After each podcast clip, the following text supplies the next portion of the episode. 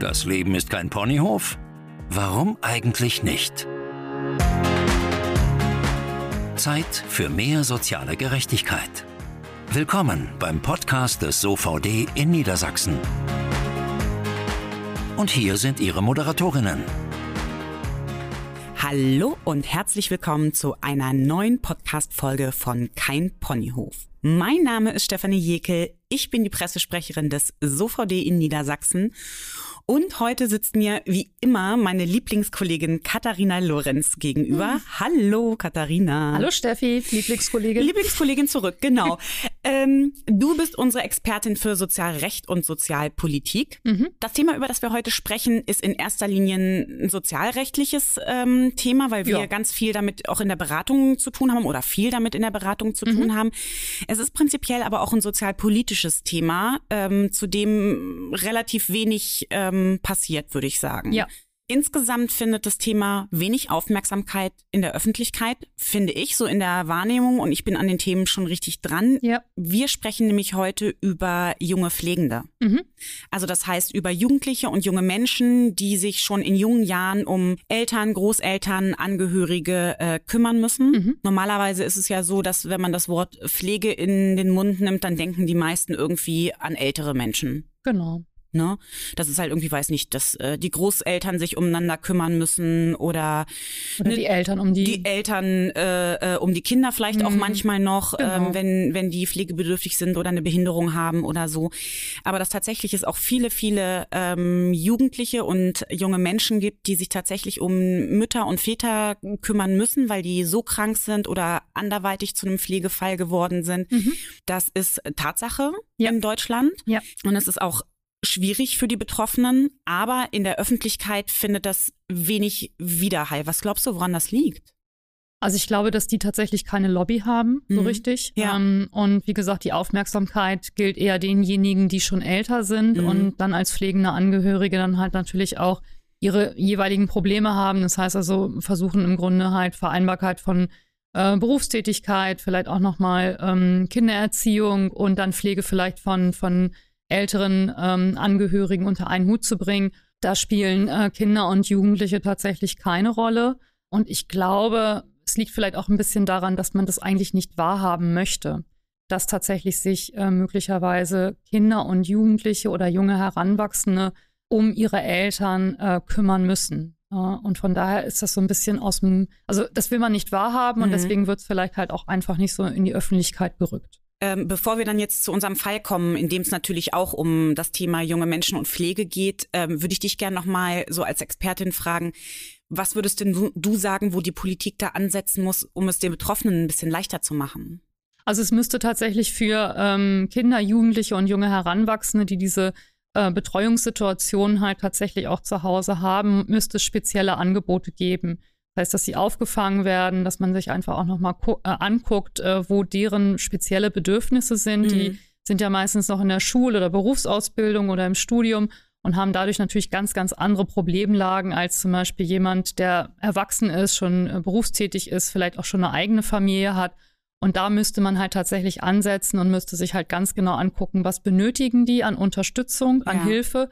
Und grundsätzlich ist es natürlich sowieso so, das wissen wir alle, dass in den Pflegebereich halt in, in die häusliche Pflege sehr viel mehr Geld ähm, einfließen muss. Das heißt, das muss auch finanziell besser ausgestattet werden, damit man da im Grunde halt auch die häusliche Pflege überhaupt stemmen kann. Und das ist ja im Grunde eigentlich ein Politikum, das wir schon seit mehreren Jahren haben ja. und was wir immer wieder auch in den Fokus rücken, dass da einfach zu wenig Geld auch für locker gemacht wird. Mhm. Also wenn ich das richtig verstanden habe, ist es so, dass der Bereich Pflege sowieso problembehaftet ja. ist, aus unterschiedlichen Gründen, dass für die Betroffenen viel zu wenig getan wird, dass die jungen Menschen aber nochmal ganz andere Problemlagen zusätzlich genau. haben, auf die prinzipiell eigentlich von politischer Seite fast gar nicht eingegangen wird. Genau, das ist ein ganz großes Problem, mhm. ja. Okay, ich habe ja schon gesagt, bei uns in der Beratung ploppt das Thema auch immer wieder ja. auf, weil natürlich auch ähm, die Betroffenen da sehr großen Beratungsbedarf haben und nicht wissen, was, was kann ich tun, was steht mir zu und so weiter. Deswegen hast du uns heute den Fall von Nele mitgebracht. Mhm. Womit kam Nele denn zu dir? Also Nele ist ähm, einundzwanzig Jahre alt, mhm. ähm, studiert derzeit und äh, kümmert sich aber tatsächlich, obwohl sie erst einundzwanzig ist, äh, seit sechs Jahren um ihre äh, oh. pflegebedürftige Mutter. Also seitdem sie fünfzehn seitdem ist? Seitdem sie fünfzehn ist, genau. Ja. Also es war so ein schleichender Prozess. Ähm, ihre Mutter hat Multiple Sklerose. Ah, okay. Das ist eine chronische Erkrankung, die mhm. halt ähm, mit den Jahren schlimmer werden kann. Und zunächst ging das noch einigermaßen, also Neles Mutter hatte Pflegegrad eins, hat ähm, Unterstützung benötigt, das hielt sich aber noch im Rahmen. Und mittlerweile ist es aber so, dass sie Pflegegrad drei hat mhm. ähm, und immer mehr Unterstützung braucht. Und die Nele hat dann irgendwann Reißleine ziehen müssen, weil sie gesagt hat, ich weiß gar nicht mehr, wie ich das unter einen Hut bekommen kann. Also ähm, Neles Mutter ist alleinerziehend, das heißt also ähm, Vater und auch ja. Geschwisterkinder waren nicht im Haushalt.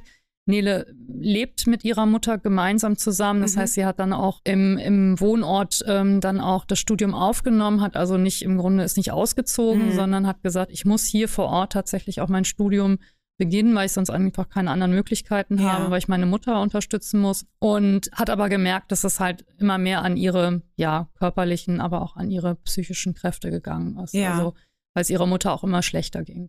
Also kann ich mir ja vorstellen, das ist ja Pflege, also häusliche Pflege ist ja sowieso sehr, sehr anstrengend. Ne? Genau, das ist eine Mammutaufgabe. Genau, also ja. zeitlich, aber natürlich auch emotional. Ja. Und wenn dann noch jemand so jung ist, also fünfzehn ist ja wahnsinnig jung. Ne? Also ja. ich weiß nicht, was du so mit fünfzehn gemacht hast.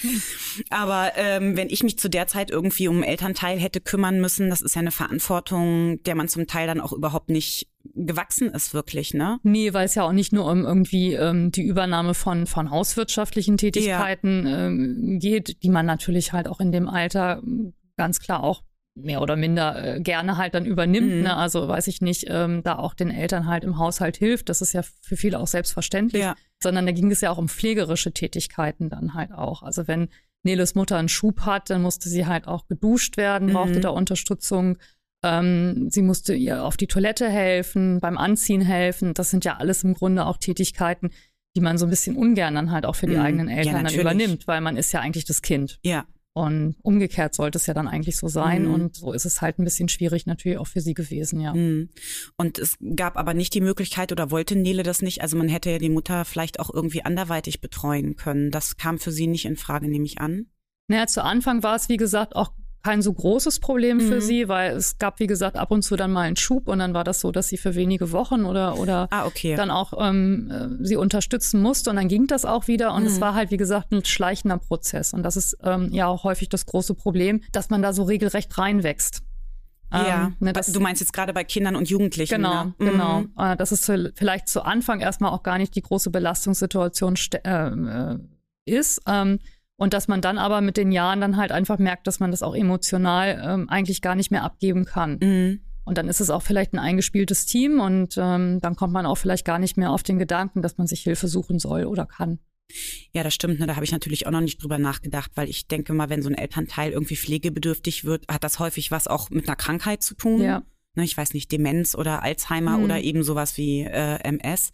Und klar, da wächst man dann halt eben so rein. Ne? Genau. Und vor allen Dingen, wenn ich das jetzt so höre, was du über Nele erzählst, ist das ja auch so ein Rollentausch, ne? Genau. Also sie genau. übernimmt die verantwortliche Rolle der, der Mutter sozusagen genau. und kümmert ja. sich äh, drum, ja. obwohl es eigentlich genau andersrum sein, sein sollte. sollte. Mhm. Auch in dem ja? Alter noch, ja. Mhm. Gerade, gerade in dem Alter, ne? Also mhm. das ist ja auch eine prägende Zeit, so zwischen fünfzehn und einundzwanzig. Ja.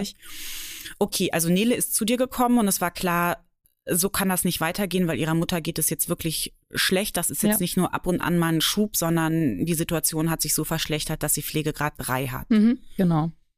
So, und nun? Ja, also das war natürlich ein bisschen schwierig, weil es gibt natürlich verschiedene Möglichkeiten, die man da auch in Anspruch nehmen kann. Aber dazu muss man natürlich dann halt auch irgendwie bereit sein. Also mhm. das Erste, was wir so besprochen haben, war einfach die Unterstützung durch einen durch einen Pflegedienst, also durch einen ambulanten Dienst. Dass man einfach sagt, ähm, okay, das ist ja wirklich sehr löblich, was sie da macht, aber sie braucht halt einfach zusätzlich auch un unter Umständen Unterstützung. Das hatte halt. Sie vorher gar nicht. Also sie hat das Nö. wirklich alles alleine genau, gemacht, ohne Pflegedienst. Einfach, genau, genau. Okay. Mhm. Ähm, und hat dadurch natürlich auch ihren gesamten Tagesablauf da halt einfach auch so ein bisschen drauf geeicht.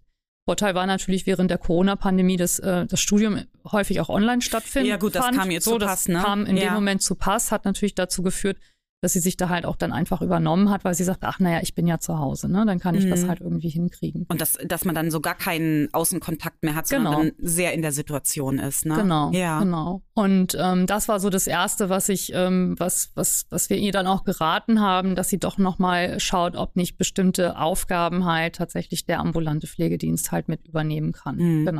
Genau. Ja, aber da muss sie tatsächlich, wie du wie du sagst, muss sie bereit für sein, ne? Weil genau. das muss sie zulassen. Genau, ja. das muss sie zulassen. Aber das Angebot gibt es ja, ne?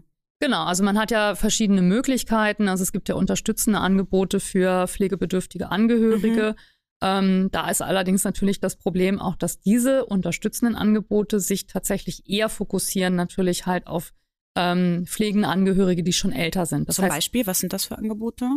Also das sind zum Beispiel halt Pflegekurse, die angeboten werden, die man auch eigentlich doch grundsätzlich ähm, auch besuchen sollte, weil mhm. ähm, Pflege ist natürlich halt auch eine Geschichte, die man ja eigentlich auch lernen sollte mhm. oder lernen müsste. Ist nicht das umsonst heißt, ein Beruf, ne? Genau. Also es gibt da einfach auch Tipps und Tricks, wie man sich da auch besser organisieren kann. Von daher, das sind kostenlose Angebote auch der Pflegekassen. Mhm. Da gibt es mittlerweile auch gute Online-Angebote, die man nutzen kann. Also darauf hat, haben auch alle pflegenden Angehörigen Anspruch drauf. Die werden kostenlos angeboten. Und da lernt man halt ähm, bestimmte, ja, Tricks, wie man im Grunde in der, die, die Pflege häuslich äh, besser organisieren kann.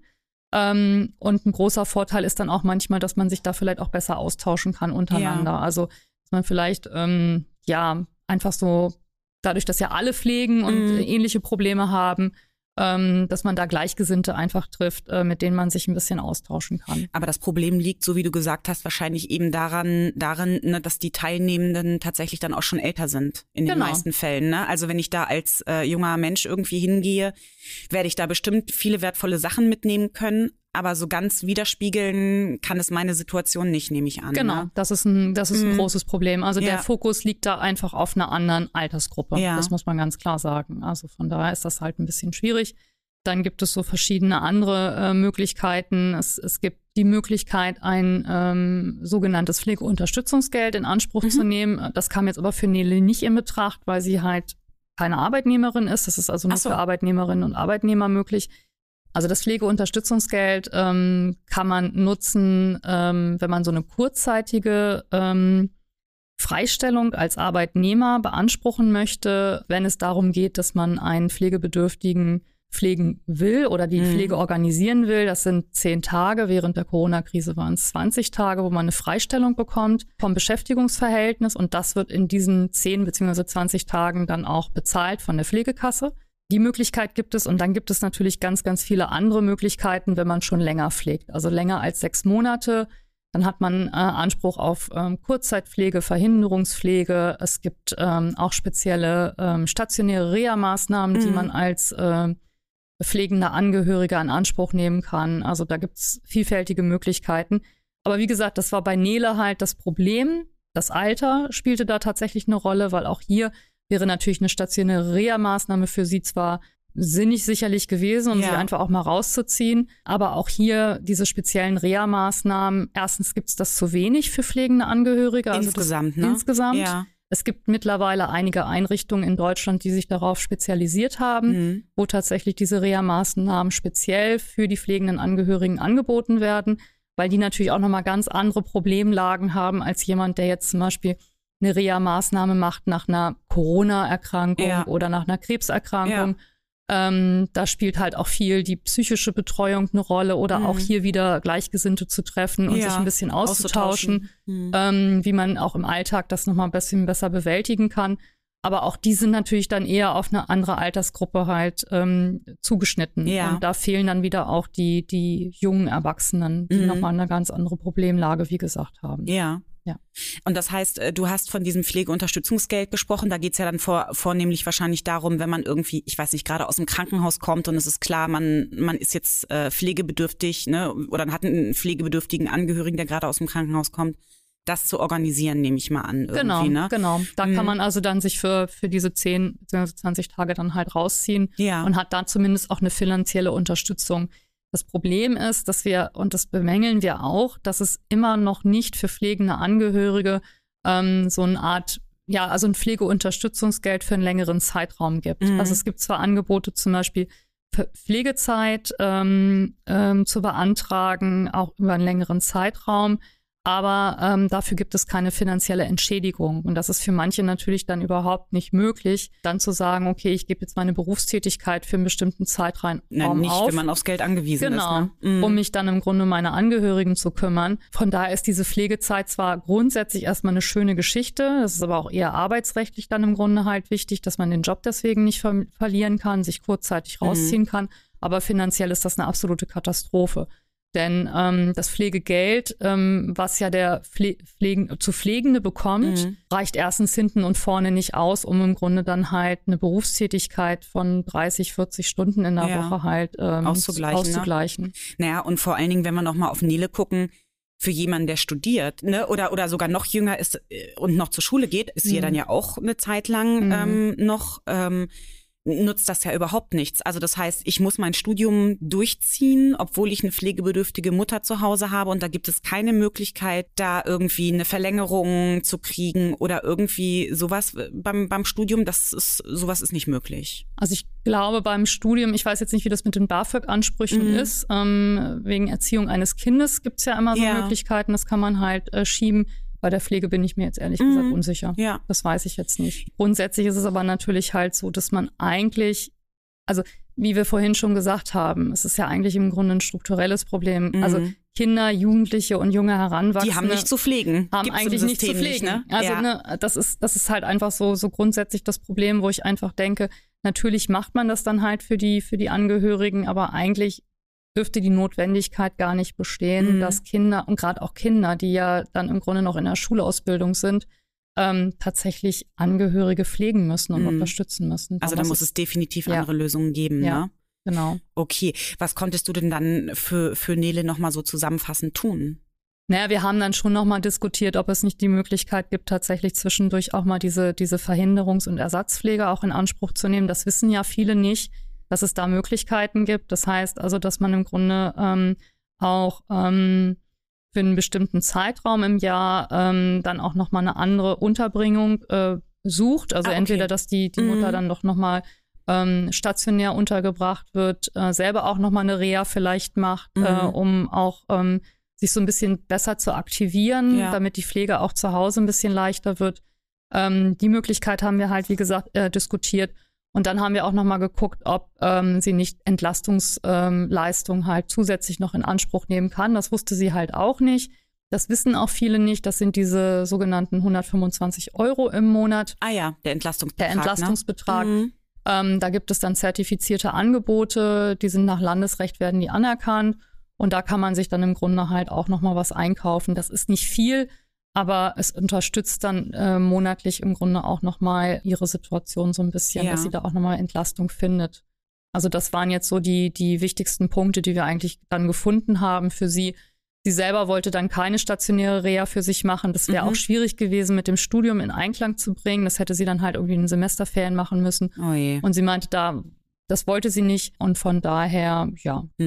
Aber das zeigt ja ganz deutlich, ne? Also das mit der mit der Reha, ne? Dass sie nicht einfach mal irgendwie ein Semester aussetzen kann, ohne dass es irgendwie problematisch wird, sondern dass sie das dann in den Ferien machen muss, dass sie sich da takten muss und so. Das ist natürlich ähm, sehr, sehr unflexibel und gerade für junge Leute einfach nicht nicht geeignet und gut gemacht, ne? Na, hinzu kam ja auch, dass sie unter Druck stand, das Studium so schnell wie möglich auch abzuschließen. Ne? Mhm. Also ähm, ihren Studienabschluss zu schaffen, einen Job zu finden und dann einfach auch Geld zu verdienen, weil ja. dadurch, dass ihre Mutter ja auch so eingeschränkt war, äh, war da natürlich halt auch keine Berufstätigkeit mehr möglich. Die hatte dann auch schon äh, eine Erwerbsminderungsrente dann auch bekommen. Mhm. Ähm, und das war einfach auch finanziell alles ein bisschen knapp. Also ähm, von daher war das für sie im Grunde auch ein ganz, ganz wichtiger Punkt. Und da wollte mhm. sie nicht noch mehr Zeit verlieren. Okay.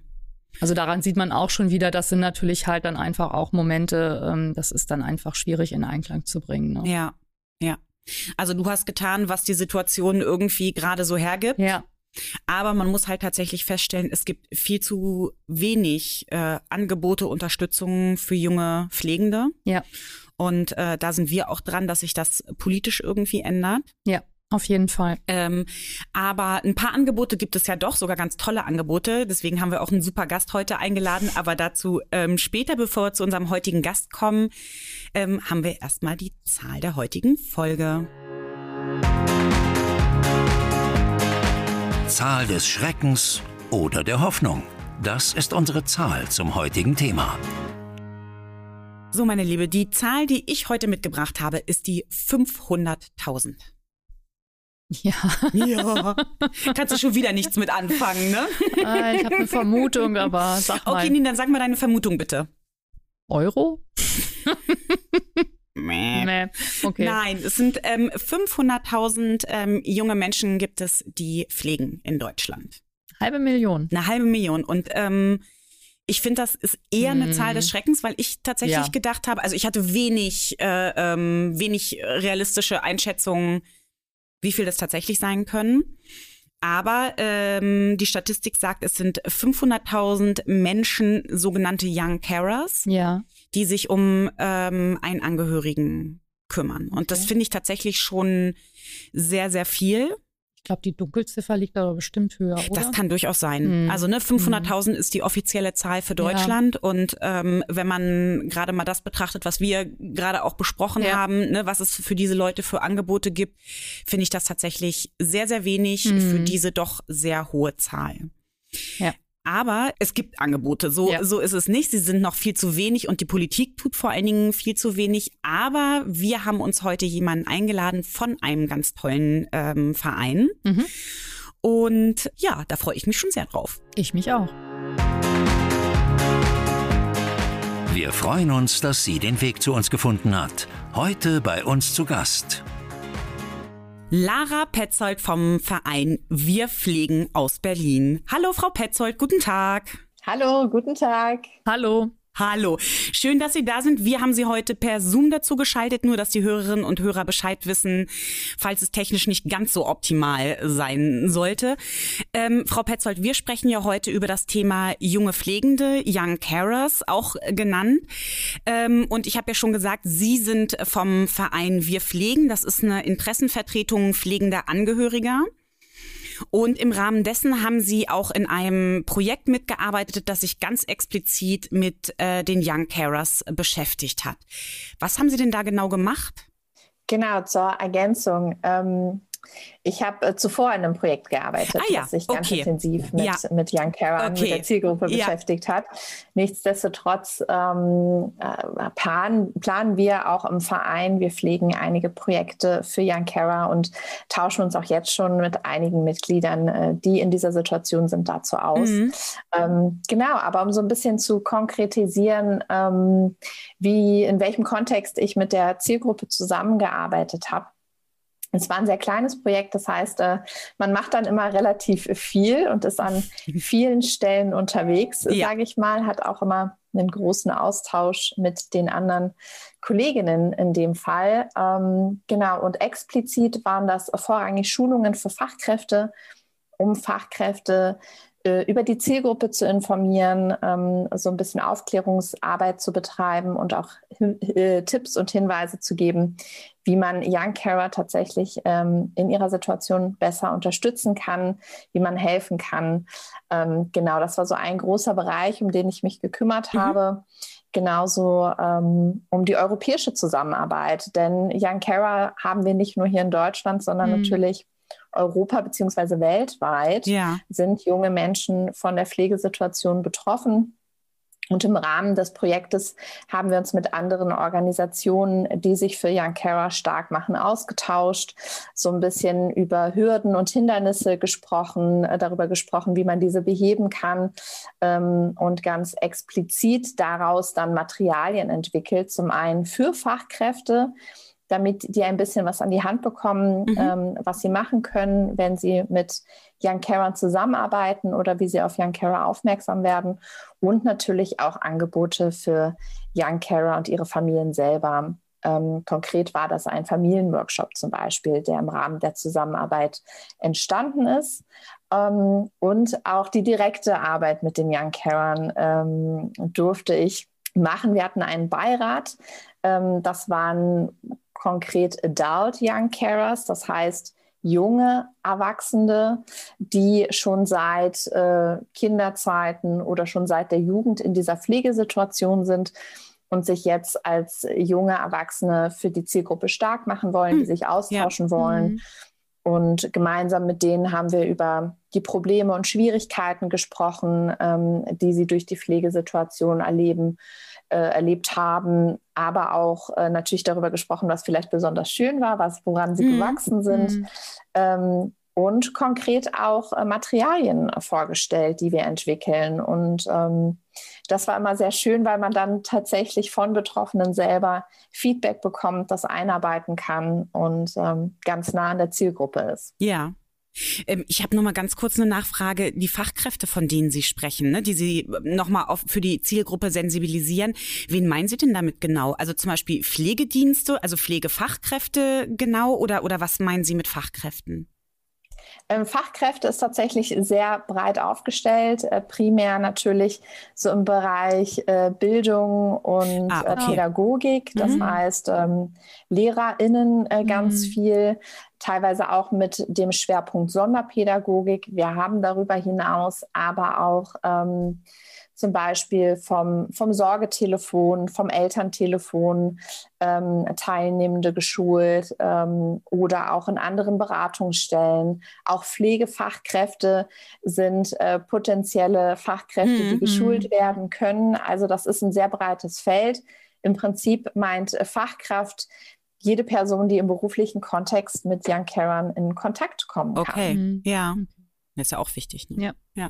Wir haben ja vorhin, hattest du ja die Zahl genannt, ne, Steffi, mhm. ähm, dass ähm, es ja wohl in Deutschland fast fünfhunderttausend äh, junge Menschen gibt. Äh, also zumindest, wenn man jetzt der Statistik soweit glaubt und äh, vielleicht halt auch den ähm, äh, die Dunkelziffer da rauslässt, ähm, die sich um pflegebedürftige Angehörige ähm, kümmern. Worunter leiden denn diese die Betroffenen, die Young Carer besonders? Oder was sind die bestimmt besonderen Sorgen und Probleme, die Young Carer haben? Genau, ähm, ja, wie Sie schon sagen, die Dunkelziffer ist wahrscheinlich noch deutlich mhm. höher. Was schätzen Sie ähm, so?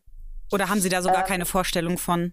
Es ist ein bisschen schwierig. Mhm. Also es gibt noch nicht so viele Studien äh, zu der Zielgruppe. Ähm, wie Sie schon sagen, man, man schätzt so fünfhunderttausend. Aber wenn man überlegt, dass wir ähm, über viereinhalb Millionen pflegebedürftige mhm. Menschen in Deutschland haben und die haben auch Angehörige, mhm, ähm, ja. dann, wenn man das so ein bisschen skaliert, merkt man, ah, das müssten wahrscheinlich noch mehr junge Menschen ja. sein, die betroffen ja. sind. Ja. Aber so ganz konkret kann man das nicht sagen, weil da nicht so es noch nicht genug Zahlen zu ja. gibt. Mhm. Ähm, aber die Vermutung lässt das erschließen, zumal mhm. Pflegebedürftigkeit, Situationen wie ähm, ja, zum Beispiel Suchterkrankungen oder Ähnliches gar nicht mit einschließt, mhm, ähm, okay. wovon ja auch junge Menschen betroffen sein ja. können. Ähm, und wir sehen vielleicht grundlegend erstmal, um auf die Frage, worunter Young Carer besonders leiden, besser eingehen zu können. Das ist eine sehr diverse Gruppe. Mhm. Also es betrifft sowohl Kinder als auch Jugendliche bis hin zu jungen Erwachsenen. Ähm, das sind nochmal ganz unterschiedliche Lebensabschnitte, in denen sich diese jungen Menschen befinden. Ähm, und eben auch die Krankheitssituationen sind ganz unterschiedlich. Ähm, es kann sein, dass sich jemand um ein Geschwisterkind mitkümmert oder aber um einen Elternteil, der erkrankt ist. Es kann sich auch um Großeltern handeln oder andere familiäre Mitglieder ähm, oder nahe, nahe Menschen, die man zur Familie dazuzählt, ähm, die von einer Behinderung bis hin zu einer chronischen Erkrankung, einer Suchterkrankung, mhm. psychischen Erkrankung, das ist ja alles dabei. Ja. Das heißt, dementsprechend unterschiedlich sind die Situationen, in denen sich Young Carer befinden, und dementsprechend unterschiedlich sind natürlich auch die Be- Bedürfnisse. Ähm, was alle eint, ist, dass diese jungen Menschen mehr Verantwortung übernehmen müssen und mehr Aufgaben übernehmen müssen, als es Gleichaltrige tun. Mhm. Also das ist so, so das, ähm, was dann tatsächlich dann äh, alle gemein haben. Ähm, und auch da ist es wieder ganz unterschiedlich, was für Aufgaben das sind, von Haushaltstätigkeiten über Betreuung der Geschwisterkinder bis tatsächlich pflegerische Tätigkeiten ja. oder das Reichen von Medikamenten ist da alles dabei. Das heißt, wir haben da auch wieder ein sehr großes Spektrum, wie groß die, die Unterstützung ist. Ähm, Und wenn man sich da jetzt so ein bisschen ein Bild von macht, merkt man schon, wenn man sehr viel Aufgaben und Tätigkeiten übernehmen muss und äh, Fürsorge betreibt, dann bleibt natürlich wenig Zeit ähm, für das, was junge Menschen sonst so in mhm. ihrem Alter machen. Soziale ja. Kontakte, Freizeitangebote wahrnehmen. Ähm, das, das sind viele Sachen, die ausbleiben, weil es einfach weniger Zeit gibt für diese jungen Menschen, weil sie so stark eingebunden sind. Ähm, sie haben natürlich auch durch diese Verantwortung, die sie übernehmen, äh, kann das dazu kommen, dass die Beziehung sich auch zu den Familienmitgliedern verändert, mhm. ähm, weil sie sich zum Beispiel um ihren Elternteil kümmern mhm. müssen. Das ist ja auch so ein bisschen eine Rollenverschiebung. Ähm, und all das führt natürlich dazu, dass äh, auch weniger Zeit bleibt für Schule auch. Mhm. Ähm, das heißt, äh, langfristig auch Karrierechancen. Mhm. Ja, klar, das hat Auswirkungen ähm, aufs ganze auch, Leben, ne? Mhm. Sozusagen. Genau, ja. genau. Also ja. was, was man, man sagt ja nicht umsonst, die Kinderzeit oder Jugendzeit ist eine sehr prägende, mhm. ähm, einfach weil da auch viel Weichen gestellt werden für die Zukunft. Ja. Und ähm, es gibt Young Carer, die berichten, ja, wie soll ich mich in der Schule konzentrieren können, wenn meine Gedanken bei meinem Angehörigen zu ja. Hause sind und ich Sorge habe, zum Beispiel, dass er wieder stürzt oder dass er einen Anfall hat. Ähm, und das ist ein unheimlicher Leidensdruck, zum einen das Soziale, zum anderen diese psychische Belastung, Sorgen, mhm. Ängste, ähm, um das Familienmitglied, ähm, aber natürlich auch äh, Überforderung mit der Verantwortung, mhm. die man hat, dieser Rollenkonflikt mit den anderen Beteiligten in der äh, Pflegesituation. Und das führte tatsächlich auch dazu, dass Young Carer eine höhere Anfälligkeit haben für psychische Erkrankungen, mhm. ne? ja. Depressionen, Angstzustände. Ja. Genau, das ähm, ja, das ist, wenn man sich das so vorstellt, mhm. ähm, wird einem schon bewusst, dass das, äh, dass da natürlich eine höhere Anfälligkeit ist, weil da auch eine viel, viel höhere Belastung mhm. ist. Ähm, und das wiederum kann natürlich auch dazu führen, dass sich das körperlich bemerkbar macht. Mhm. Ne? Ähm, und das kennen wir ja auch, das ist nicht ungewöhnlich, dass psychische Belastungen ähm, sich körperlich niederschlagen durch äh, Genau, eine hohe ähm, physische Beanspruchung, vielleicht gerade wenn ich Pflege auch äh, mache und lagere und mhm, all sowas. Ja. Das ist natürlich auch für so einen jungen Rücken äh, nicht zu unterschätzen. Nee, ne? Ja. Ähm, genau, aber auch durch Sorgen und Ängste, Schlafstörungen, Müdigkeit, ähm, ja, psychosomatische Symptome können das sein. Ähm, und all das kann natürlich auch zu langfristigen körperlichen Beeinträchtigungen führen. Mhm. Ähm, und da schließt sich der Kreis wieder so zum, zum sozialen Leben. Ähm, klar, wenn ich übermüdet bin und äh, oder dauerhaft Kopfschmerzen habe, äh, kann ich keine Leistungen in der mhm, Schule ja. oder in der Uni oder in der Ausbildung bringen. Ähm, oder nutze meine restlichen Kräfte, die ich habe, um mich zu Hause mal so ein bisschen zu regenerieren. Mhm. Und habe dann keine Zeit, mich mit Freunden draußen zum Fußballspielen zu treffen naja, oder klar. ähnliches.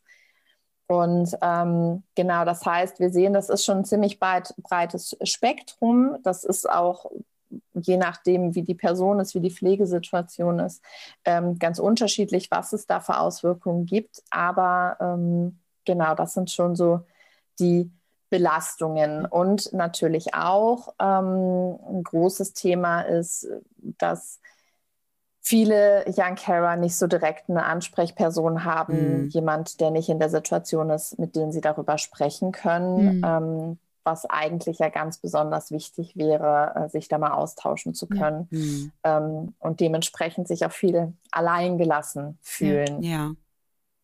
Ähm, also Sie beschreiben ja jetzt eine Situation, die wirklich zum Teil, glaube ich, ähm, relativ dramatisch klingt. Und ähm, ne, es ist im Moment, also offiziell liegt die Zahl bei ungefähr fünfhunderttausend. Sie sagen, Dunkelziffer, gehen Sie von aus, ist äh, definitiv höher.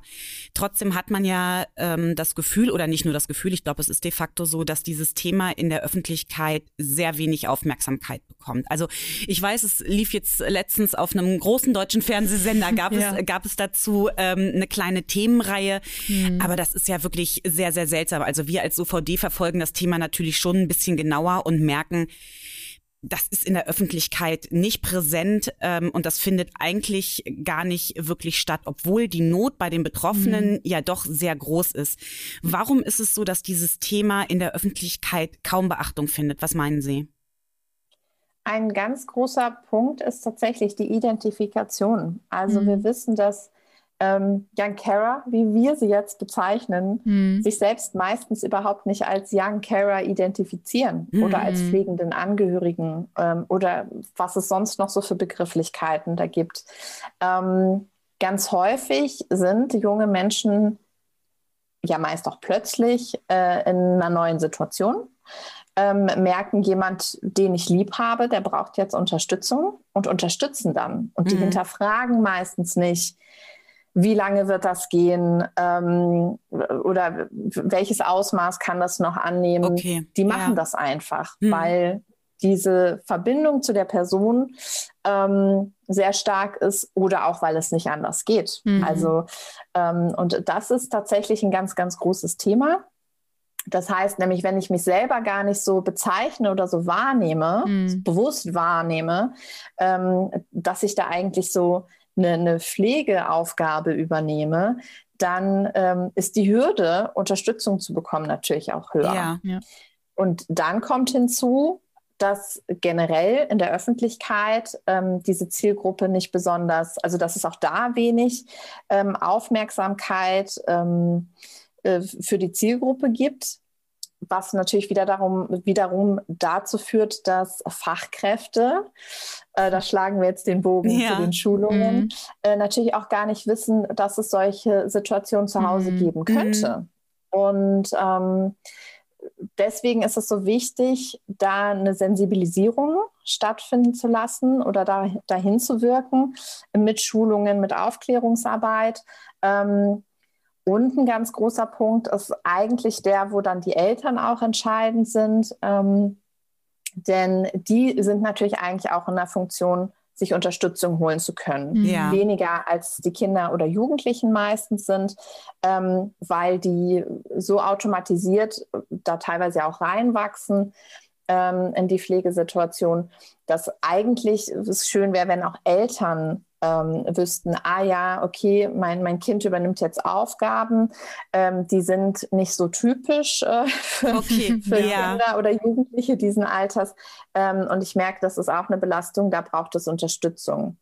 Ähm, und da kommen jetzt aber natürlich ganz viele Faktoren mhm. hinzu, ähm, wa- warum die das auch nicht machen. Mhm. Ne? Also bei Eltern ist natürlich manchmal ist da auch gar keine Wahrnehmung für die Belastung der Kinder, aber häufig ähm, sind da ja auch negative Gefühle mhm. äh, oder Scham. Wollte ich gerade ähm, sagen, sind unangenehm Sorge, auch, ne? Mhm. Genau, ja. genau, mhm. weil sie äh, auch Sorge haben, dass ähm, die Elternkompetenz aberkannt werden mhm, könnte. Ja. Wir wissen, dass da eine große Angst ist, ähm, dass das Jugendamt irgendwie eingeschaltet mhm. werden ah, könnte. Okay. Ja. Ähm, also je nachdem, wie die Situation ist, aber das Diese, diese Tätigkeiten oder dieses Maß an Belastung, was die jungen Menschen übernehmen, ähm, schnell auch missverstanden werden könnte. Also mhm. da sind einfach viele Ängste. Und äh, dann kommt wieder hinzu, dass ähm, ja auch Eltern oft das Gefühl haben, es gibt gar keinen kompetenten Ansprechpartner dafür. Mhm. Also mhm. Ähm, wir haben in Deutschland auch nicht besonders viele Angebote bisher. Ja. Hoffentlich mhm. ändert sich das in den ja. nächsten Jahren, dass wir mehr Beratungs- und Unterstützungsangebote haben für Young Carer und ihre Familien. Ja. Ähm, und dadurch, dass äh, LehrerInnen, ähm, PädagogInnen häufig gar nicht aufgeklärt sind zu dem Thema, ähm, wissen die natürlich auch gar nicht, wie sie unterstützen können, wenn das mal Thema wird. Mhm. Ähm, wir merken, die meisten jungen Menschen äh, melden sich erst, wenn sich die Lebenssituation so bedeutend ändert, mhm. ähm, dass sie Unterstützung brauchen und es nicht mehr irgendwie geht, dass sie die Situation mhm. selber tragen ja. können. Ja. Das ist meistens, ähm, wenn der Young Carer ausziehen möchte. Mhm. Ja. Weil dann klar wird, ähm, okay, ich leiste hier super viel. Mhm. Wenn ich ausziehe, bin ich weiter weg und kann das so nicht mehr weitermachen. Ja. Und ganz häufig entsteht dann auch erst das Bewusstsein dafür, was man alles ja. bisher geleistet hat. So im Rückblick, und, ne? Ja. Genau, genau. Und ähm, da, wie, wie, dass das auch nicht mehr geht. Also mhm. es gibt dann auch viele junge Menschen, die beschreiben, äh, ich, ich kann jetzt auch wirklich nicht mehr, ich will mhm. langsam auch nicht mehr. Mhm. Ähm, und gleichzeitig die Angst, die Person, die äh, da Unterstützung braucht, in, im Stich zu lassen. Ja. Ähm, aber es ist klar, ob das jetzt ähm, eine Ausbildung, Studium ist ähm, oder was auch immer, was dann teilweise ja auch mit dem Umzug in eine andere Stadt sogar verbunden ist, ähm, dass die Situation so nicht weiterlaufen kann. Mhm. Und meistens melden sich dementsprechend so ein bisschen älte, ältere Adult Young Carer mhm, sozusagen yeah. bei uns. Und ähm, dann entsteht, äh, geht dieser Prozess so los. Mhm. Was schön wäre, wenn gesamtgesellschaftlich das Bewusstsein für diese Zielgruppe größer wäre, weil man präventiv dann viel besser unterstützen kann. Ja.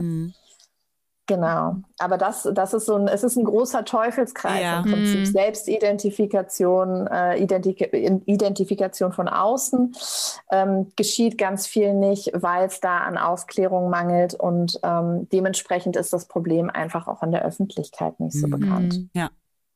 Also das wäre jetzt im Grunde auch ähm, das, was ich eigentlich fragen wollte. Was, mhm. was muss sich im Grunde halt ändern, ähm, damit die Situation äh, für Young Carers ähm, einfach besser gestemmt werden kann? Oder was müsste jetzt die Politik tun?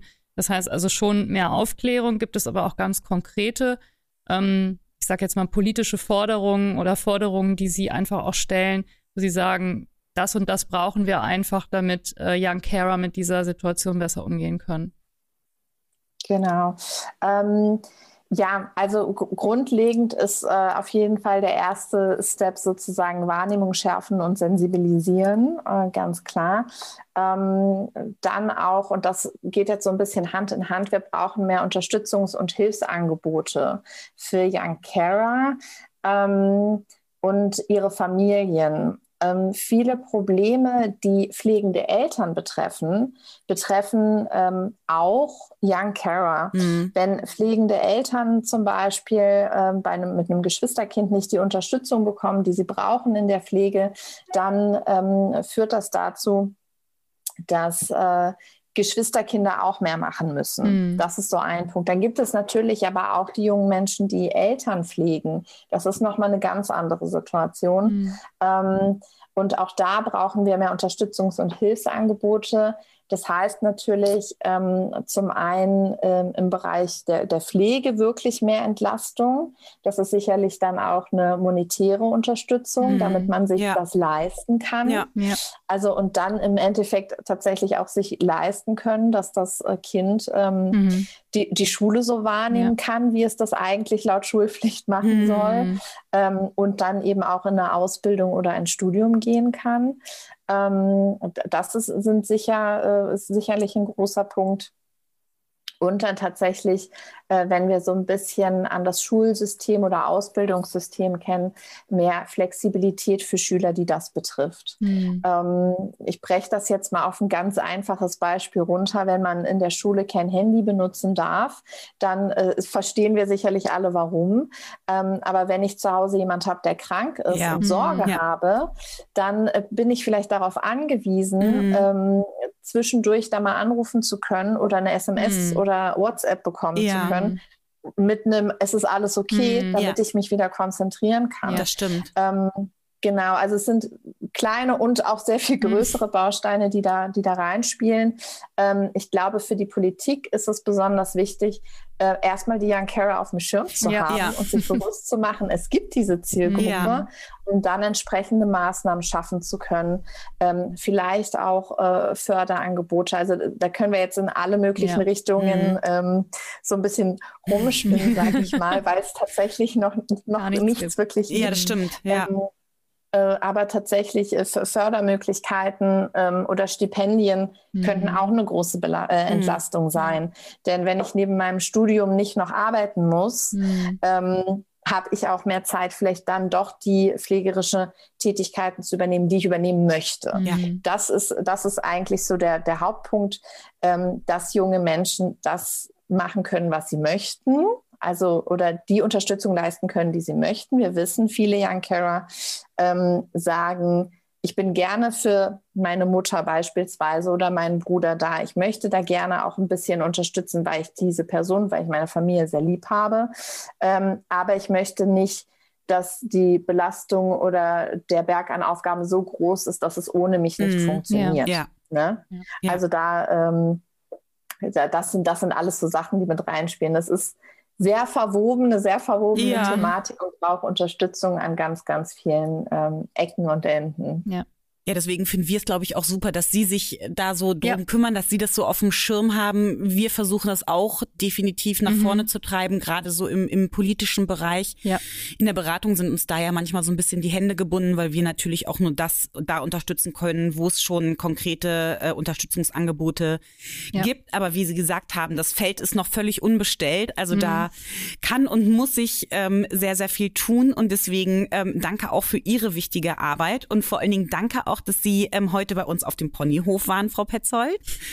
ähm, wir werden Ihren äh, Verein bei uns auch nochmal in den Shownotes verlinken. Wer da Interesse mhm. hat, kann da sehr, sehr gerne draufklicken. Deswegen ähm, auch danke dir, Katharina, für die heutige Folge. Es war wieder eine große Freude. Danke, Steffi. Und, danke, Frau Petzold. Ähm, genau. Und wir hören uns in Bälde wieder. Auch. Okay, danke schön. Bis Alles dann. Klar. Bis dann. Tschüss. Tschüss. Tschüss. Das war er, der Podcast des SoVD Niedersachsen. Vielen Dank für Ihr Interesse. Wir freuen uns über Ihre Kommentare und Bewertungen. Oder schreiben Sie uns gerne eine E-Mail mit Ihren Wünschen und Anregungen. Wir werden uns weiter für mehr soziale Gerechtigkeit einsetzen. Seien Sie dabei.